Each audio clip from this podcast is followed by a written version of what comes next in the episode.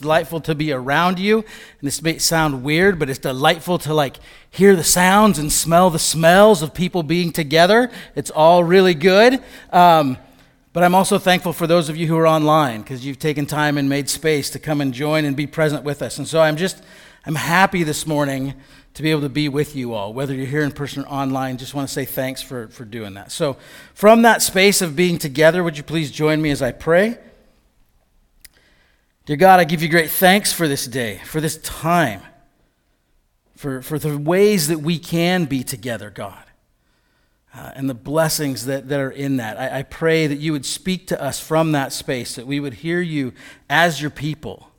And whatever it is that, that, that, you need to direct us in, guide us in, speak to us, uh, whatever it may be, that we would be able to get to a space where we can hear clearly and discern clearly uh, what it is that you have for us in your word this morning. So give you thanks for that and ask that uh, you bless this time. In Jesus' name, amen. Well, we're in week four of a sermon series that we're calling God is Love, and it's based on this letter that we call First John that was written about 2,000 years ago. Um, and lots of people believe different things about who it was written by. I believe personally it was written by the apostle uh, John, who was one of Jesus' friends. And, and we called it God is Love because in this letter, there's this moment where, actually, two, two times, where John says God is love. And it's the, it's the kind of foundation that it feels like he builds everything off of in this letter. And I would even say that not just in this letter, but in John's whole life, it's what he builds off of. And today we're going to be looking at 1 John uh, chapter 2, verses 18 through 29. And so if you have your Bible, you can grab that and go to that spot. Um, if not, you can listen along. Uh, and if you're at home, you can read along on the screen too. Or uh, in our uh, online platform, there is a Bible app that gives you all kinds of access to stuff there. So again, this is uh, 1 John uh, chapter 2, verses 18 through 29. Dear children, this is the last hour. And as you have heard that the Antichrist is coming, even now many Antichrists have come. This is how we know it is the last hour. They went out from us, but they did not really belong to us. For if they had belonged to us, they would have remained with us. But their going showed that none of them belonged to us. But you have an anointing from the Holy One, and all of you know the truth. I do not write to you because you do not know the truth, but because you do know it, and because no lie comes from the truth. Who is the liar? It is whoever denies that Jesus is the Christ. Such a person is the Antichrist, denying the Father and the Son. No one who denies the Son has the Father. Whoever acknowledges the Son has the Father also. As for you, see that what you have heard from the beginning remains in you. If it does, you also will remain in the Son and in the Father. And this is what he promised us eternal life. I am writing these things to you about those who were trying to lead you astray. As for you, the anointing you received from him remains in you, and you do not need anyone to teach you. But as his anointing teaches you about all things, and as that anointing is real, not counterfeit, just as it has taught you, remain in him. And now, dear children, continue in him so that when he appears, we may be confident and unashamed before him at his coming. If you know that he is righteous, you know that everyone who does what is right has been born of him. Now, John starts off this section of the letter with the phrase, Dear children. And I just want to highlight for you anytime in John's works, uh, if, if he writes the phrase, Dear children. It's either the beginning of something, it's, it's the end of something, it's sort of this summarizing point, but it should call our attention to it. It's like a, it's like a beat in a rhythm that when we hear that, it should sort of draw us into it. It's a critical point. And John is really good at crafting uh, these letters. And so those phrases and those markers are one of the things that, that John does. But I'm going to share with you two more uh, today. And there's two words, two phrases uh, that I want to uh, want to share with you. You might know it, you might not. The first one is, uh, and they're both literary techniques. The first one is this one, inclusio. Um, and it really is like a sandwich, which that's an awesome sandwich from Salumi. So if you ever get a chance to go there, get their sandwiches. Um, but the, the idea is that in an inclusio, there are two phrases or ideas, concepts that are really pretty identical, and they kind of sandwich a bunch of other material in between them. And what happens is, is those two then function as sort of the bread of the sandwich. They kind of hold it all together, right? And so that's really important in here. And, the, and in this section, there's an inclusio that happens uh, in verses 20 and 27. And so the first layer of bread is in verse 20, but you have an anointing from the Holy One. And the second layer is in verse 27 As for you, the anointing you received from him remains in you. And so we have John bringing up the anointing, and I want us to hang on to that because this idea that this anointing, whatever that means, and we're going to talk about that, but it is kind of the bread that holds the sandwich together here. It's, it's really important for us to, to remember that. And it's going to have to do with discerning truth and, and what that anointing uh, does. The other word is chiasmus. Um, and chiasmus means I'm going to get a drink of my water. It's not really what it means, but that's what I'm doing. Um, chiasmus is another kind of structure, literary structure, and it works in a similar way, but it, it sort of has like two converging paths.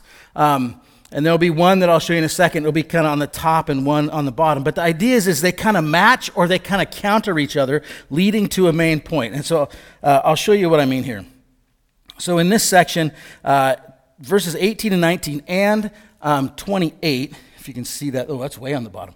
Um, but uh, 18, 19, and 28 have what we call an, an eschatological context, which eschatological just means sort of the thinking of the, the end of humanity, sort of the, this wrap up of history. And so it's a big uh, idea and it's super important. And in these verses, John starts off by mentioning the last hour, which is, uh, we're going to talk about in a minute, but it's looking towards uh, an end time. And then in 28, he talks about when Jesus appears. And so that's also a way that people in this time often thought about uh, one of the key moments in the end times. And so we have this eschatological moments in 18 19 and 28.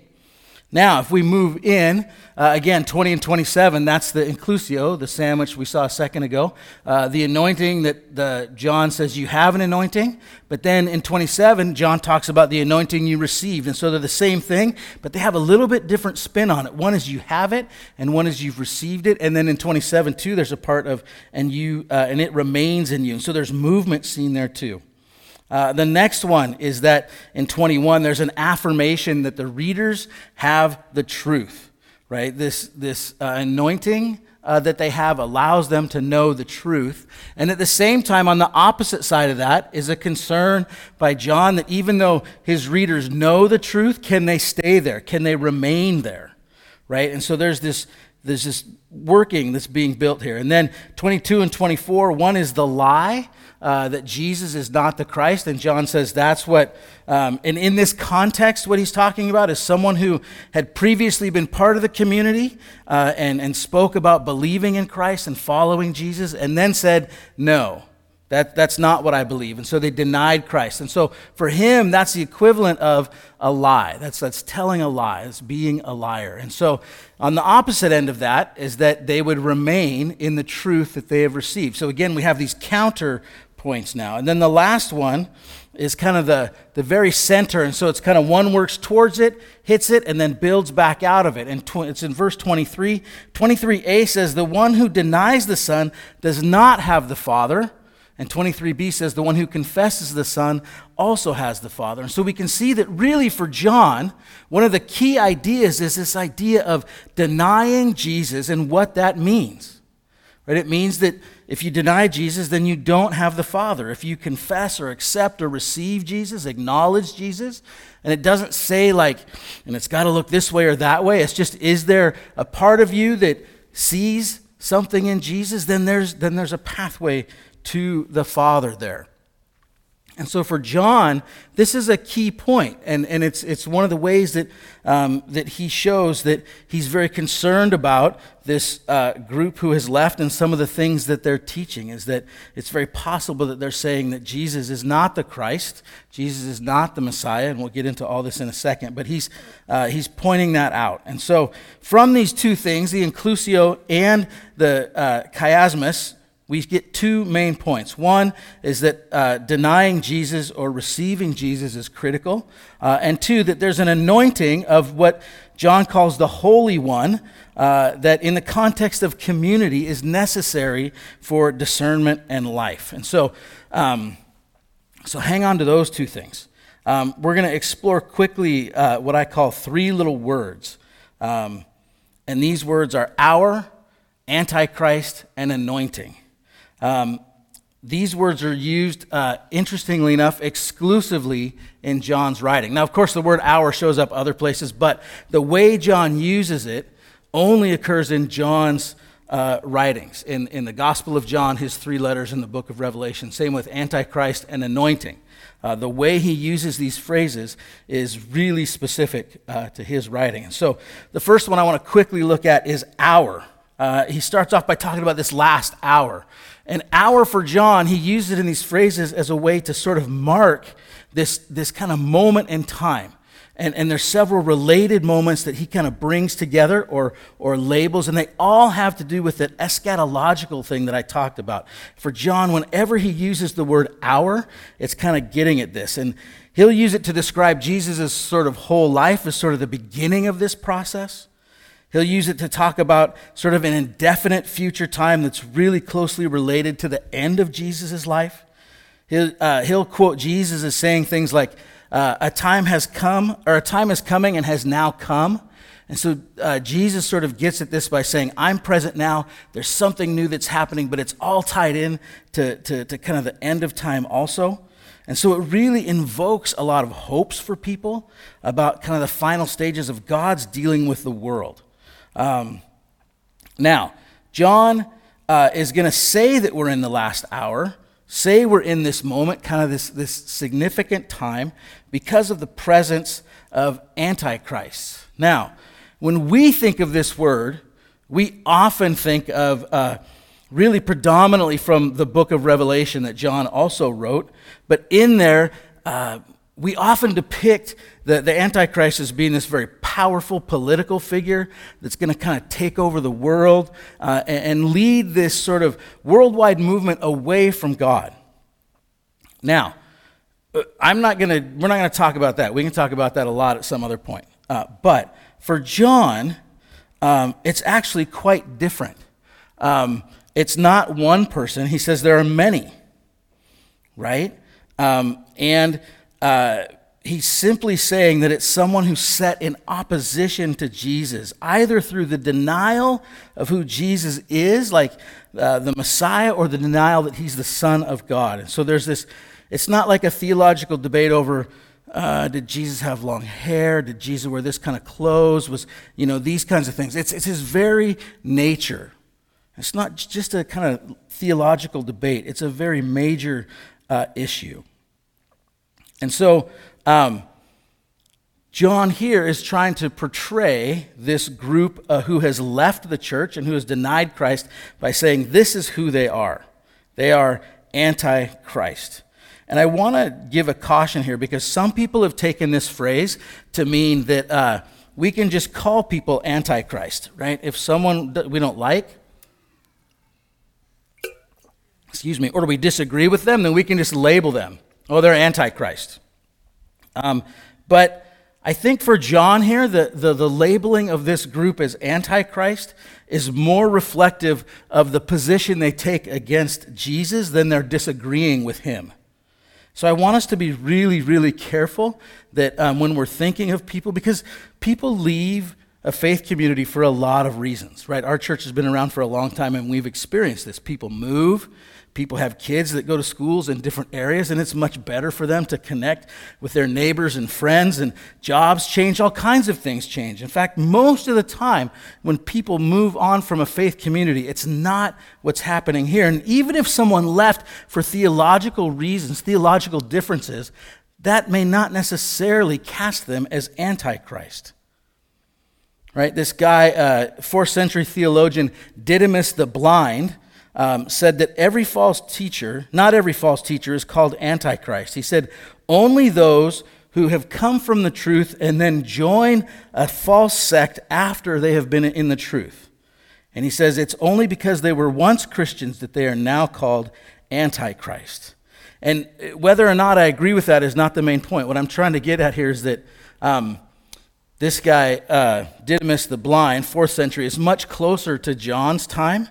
And so it gives us a little insight how they might be seeing this idea, right? That maybe it's, it's not just something they throw out at anyone who, you know, they feel like, oh, I don't like them today or I don't agree with them, so they must be Antichrist.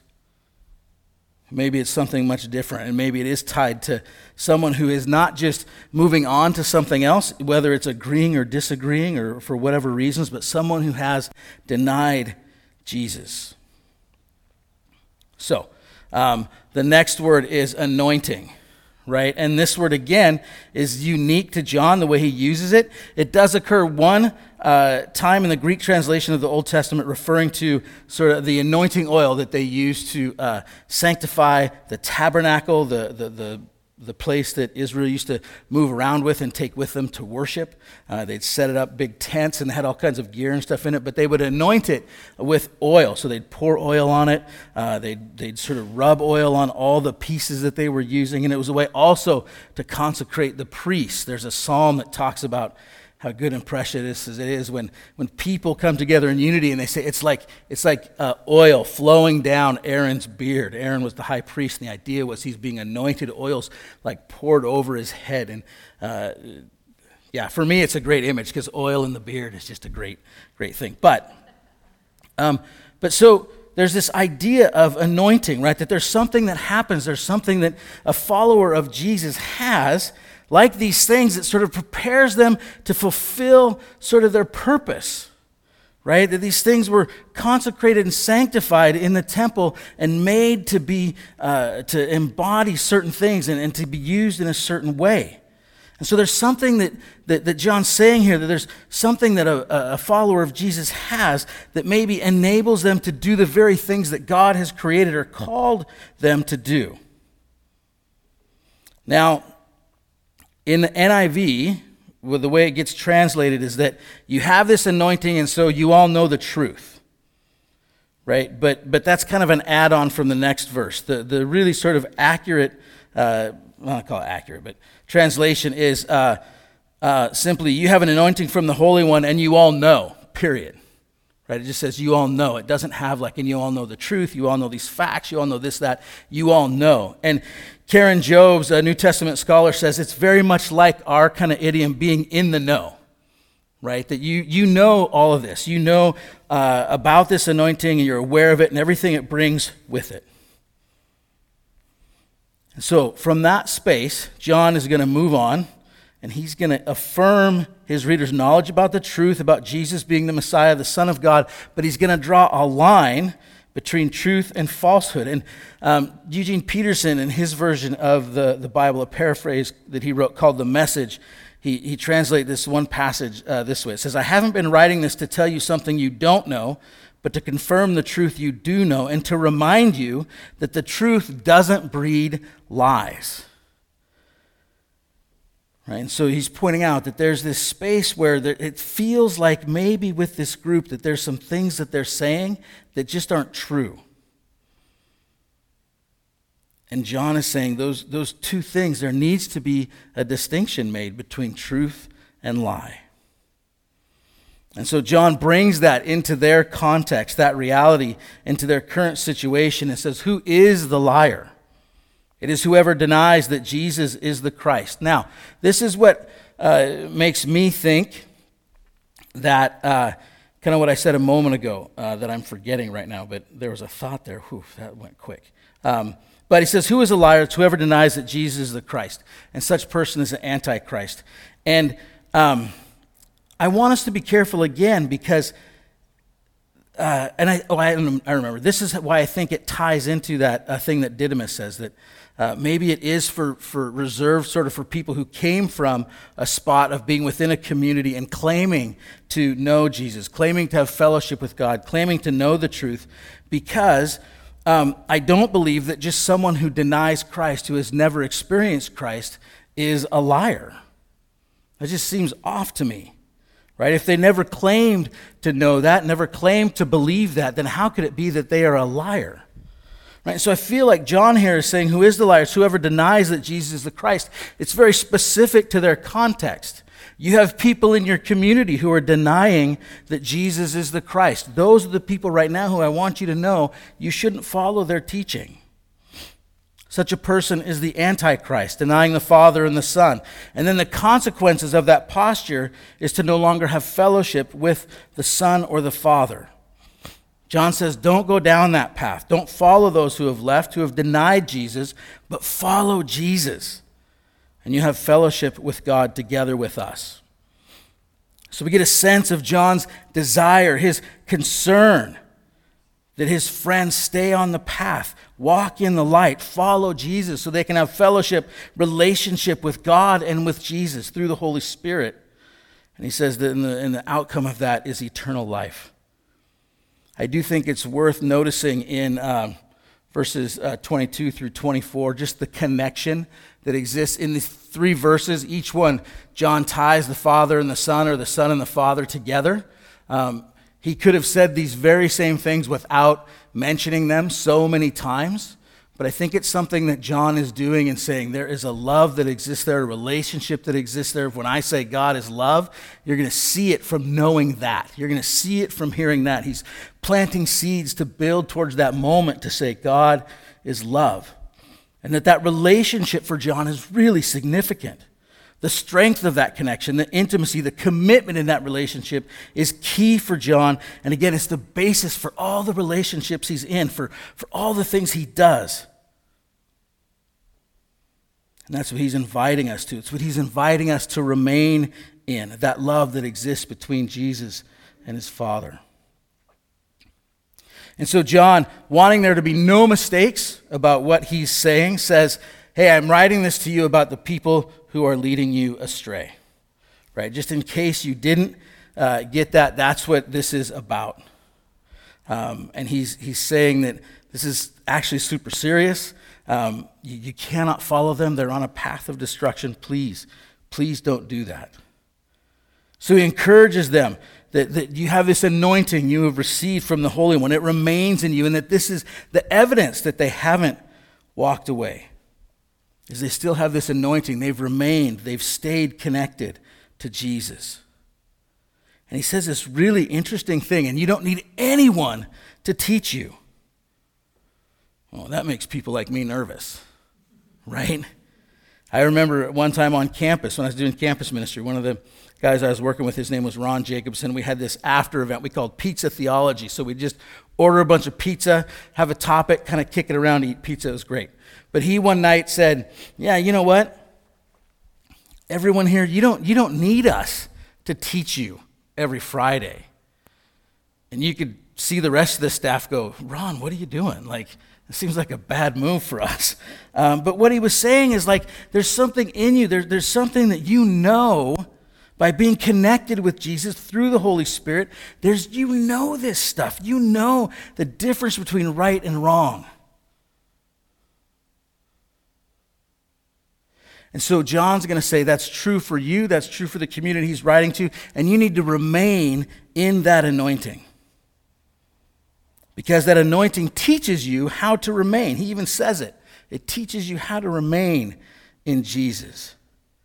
And in John's writing, that idea, that phrase, remaining, abiding, dwelling in Jesus, occurs over 60 times. And it's referring to this ongoing relationship between Jesus and his followers that's lived out in the context of that relationship of the Father and the Son and the Holy Spirit in the Trinity. Okay, so that's, that's, that's all, I'm sure, very interesting stuff. But I have three kind of points off this that I want to that I want to make, hopefully quickly. I do have one.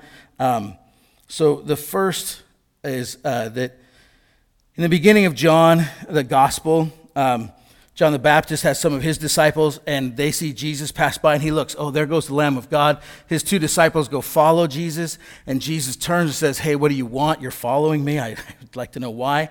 Uh, and they say, we just want to know where you're staying. And Jesus says, well, come and see. Follow me and find out. And I think that's what John is getting at here for his group. He's like, stay with Jesus, follow Jesus, and find out. And I have a a George MacDonald quote, and it's quite a long one, but George MacDonald. Um, when he writes something, it's like a, it's like a delicious meal, and I wouldn't dare want you to miss a single bite. Uh, and so I'm going to read the quote uh, while we uh, marvel at his delightful beard. Um, but uh, just what I do. Uh, so here's the quote Come to God, then, my brother, my sister, with all thy desires and instincts, all the lofty ideals, all thy longing for purity and unselfishness, all thy yearning to love and be true, all thy aspiration after self forgetfulness and child life in the breath of the Father. Come to him with all thy weakness, all thy shames, all thy futilities with all thy helplessness over thine own thoughts, with all thy failure, yea, with the sick sense of having missed the tides of true affairs. Come to him with all thy doubts, fears, dishonesties, meannesses, paltrinesses, misjudgments, weariness, disappointments, and stalenesses. Be sure he will take thee and thy miserable brood, whether the draggle winged angels or covert seeking snakes, into his care the angels for life, the snakes for death, and thee for liberty in his limitless heart. For he is light, and in him is no darkness at all. If he were a king, a governor, if the name that described him were the Almighty, thou mightst well doubt whether there could be light enough in him for thee in thy darkness. But he is thy Father, and more thy Father than the word can mean on any lips, but his who said, My Father and your Father, my God and your God. And such a Father is light, an infinite, perfect light if he were any less or any other than he is, and thou couldst yet go on growing, thou must at length come to the point where thou wouldst be dissatisfied with him. But he is light, and in him is no darkness at all. But there is another side to the matter. God is light indeed, but there is darkness. Darkness is death, and humanity is in it. Yes, darkness is death, but not death to the one that comes out of it. It may sound paradoxical, but no one is condemned for anything they have done. They're condemned for continuing to do wrong. They're condemned for not coming out of the darkness, for not coming to the light, the living God who sent the light, his Son, into the world to guide them home. And this is talking about uh, John chapter 3. In the 19th verse, he says, And this is the condemnation, not that men are sinners, not that they have done that which even at the moment they were ashamed of, not that they have committed murder, not that they have betrayed man or woman, not that they have ground the faces of the poor, making money by the groans of their fellows, not for any hideous thing that are they condemned, but that they will not leave such doings behind and do them no more. This is the condemnation that light has come into the world, and men and people would not come out of the darkness to the light, but loved darkness rather than light because their deeds were evil, choosing evil. Clinging to evil, loving the darkness because it suits with their deeds, therefore turning their backs on the inbreaking light. How can they be but condemned if God be true? And that's from his uh, book, Unspoken Sermon Series 1, 2, and 3. And in there, I hope you hear bring all of it. John's not saying, like, oh, and there's people who can't be part of, of, of fellowship with God. He's saying, no, bring all of it. And, and, and the only thing that will keep you is if you don't bring it. The only thing that will keep you is if you remain and stay in evil. Leave those things behind. Come, follow Jesus and see. And so it's not just it's not just coming to Jesus, it's not just that initial moment, but for John, it's also remaining in him. Again, it comes up a lot, not just in this letter, but in all of John's works. And if we go back to our that chiasmus and that inclusio, right in the middle of all that was the importance of knowing and receiving Jesus however that looks for you, it's the key. Don't stray from Jesus. Stay with Jesus. Stay in that relationship, that one that brings fellowship with God and therefore with humans. Work together, sharpen one another, love one another, disagree with one another, fight it out, be patient with one another, bearing each other's burdens. But can we live and work these things out? So the call is to remain in Jesus and from that space, engage with others. And the last thing um, is discernment of the Holy Spirit. And I think this is, uh, again, if we go back to the inclusio, I think this is the bread that holds us all together in the sandwich that is filled with this sort of good stuff, whatever you like on your sandwich, of knowing Jesus, being in fellowship with God, being in fellowship with one another, is this reality of there is an anointing that followers of Jesus has that gives those folks discernment to know how to stay, how to remain, how to know what is right and what is wrong. In John's Gospel, in chapter 16, verses 13 through 6, it says this But when the Spirit, uh, but when He, the Spirit of truth, comes, He will guide you into all the truth. He will not speak on His own, He will speak only what He hears, and will tell you what is yet to come. He will glorify me because it is from me that He will receive what He will make known to you. All that belongs to the Father is mine. This is Jesus speaking. That is why I said the Spirit will receive from me what He will make known to you. So here again, we have John saying in a different spot the Holy Spirit is given to be this anointing that we would be able to know what is right and wrong, what is light and dark, what is life and death, what is love and hate. We would know what's true and false. And so I have a practice that I want us to each uh, take up. I can't force you to do it, so it's on you. Um, but uh, as you go through this week, as you pray, meditate, think, um, uh, ponder, uh, whatever it is you do, can you take a moment and very directly ask the Holy Spirit for discernment in something? And I want you to be really direct, right? You can rephrase it however you want, but I would suggest something like, Holy Spirit, can you give me discernment on this? And then just wait for a moment. Just sit in that. Write down maybe thoughts or impressions or feelings or visions or words or scripture verses or anything that comes to your mind or your heart. And then will you find someone that you trust that you can share that with? And I want you to share it because sometimes we get these ideas and maybe they're not for us. Maybe they're for someone else. Or sometimes they are for us, but we get it and we kind of put a weird spin on it when we're on our own. We all this stuff is meant to be lived out together. Right? I have a quick story that I want to tell you about this. And it's kind of a it's not weird. It's it is weird, but it's not weird because it's all very normal. Um, so several years ago, uh, our church was doing um, I don't remember if we had a name for it, but there was a gentleman named Mike Flynn who was uh, sort of leading us in some processes of kind of hearing from the Spirit and hearing from Jesus. And he was just a really interesting guy. And he would do this thing where when he was talking, and he had his watch would, would go off every two and a half minutes, I think he said. And he would look over here because he said that's where Jesus was. And he'd just give a look as he was talking. And if Jesus was telling him to do something, he'd stop and do it. And sometimes Jesus was like, nope, you're doing great. And so, but that was just his way of consistently checking. But he had us get in these groups and pray for each other and then just kind of listen and, and figure out, you know, and share what was going on. And this uh, guy, we were praying together and he just said, You know, ah, and, and it was kind of one of those moments where I could tell he didn't really want to share what he was feeling, but it wasn't because it was weird, it's because he just couldn't make sense of it. He's like, I just, I just see a car. Right? And I don't know what to do with that. It's just a car. It's not even really like a, a great car or a bad car. It's, it's, it's kind of just a car. Um, and, and Angie and I at the time, we were like, okay, we have a car. Uh, and so we, we kind of said, well, thanks for trying. We, we kind of gave it our best go, and that was great.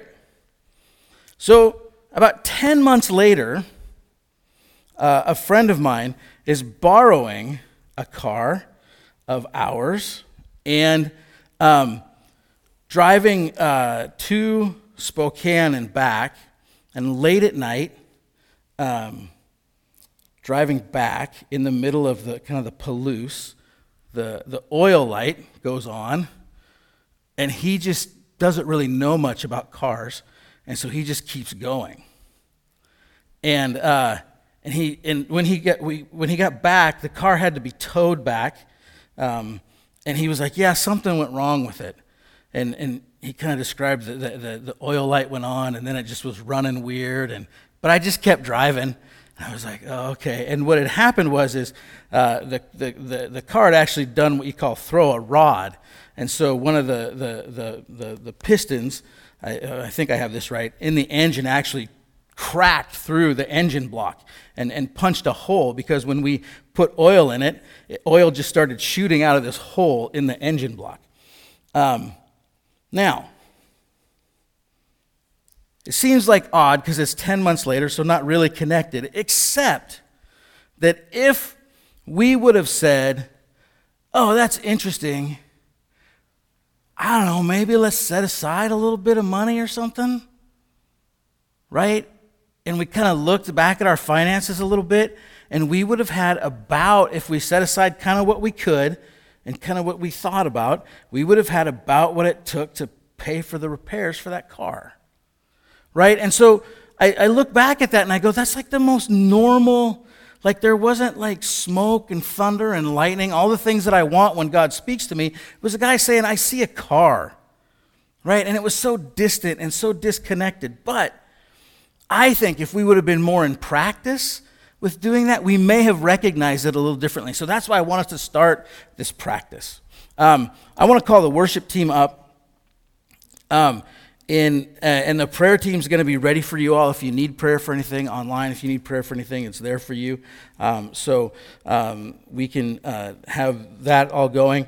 Uh, and then in a moment, I'm going to pray. The worship team is going to give us a moment to reflect, and then we'll have a closing song and a benediction. Uh, I got some weird text in the middle of my slide there. That's fine.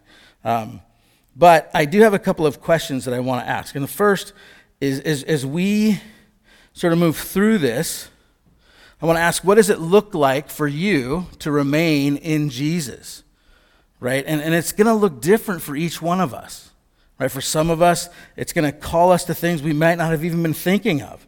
Right? But what does it look like for you to remain in Jesus? Sometimes it means moving from a place you're in, moving from a situation you're in. Sometimes it means staying. Right? It's, it's what does it look like for you? And that's where this discernment comes in. And so, is there something, the next question, that you can ask the Spirit for discernment on right now? Or even as we sit here this morning, maybe it's something we talked about, maybe it's something we sang about, maybe it's something you encountered on the way in, something from the week, I don't know. Could be lots of things. But is there something that, just as I mentioned that, mm, that kind of showed up in my head or in my heart, that you can ask the Spirit for discernment on? And then take a moment to listen. And again, maybe write something down or write down what you're asking for discernment for, just to kind of start this process of, of sort of engaging with the Spirit in a different way. Because the, the idea that John talks about is that if we're following Jesus, then we have been given an anointing by the Holy One so that we will know what to do in these situations. I think that's here for us today. And so I want us to be able to lean into that. So, with that, let me pray, and then, um, and then we'll have a moment to, to think on those things. God, I give you great thanks for uh, this moment. I give you great thanks for this letter and for John and his care and concern uh, for the people that, that he's been in contact with.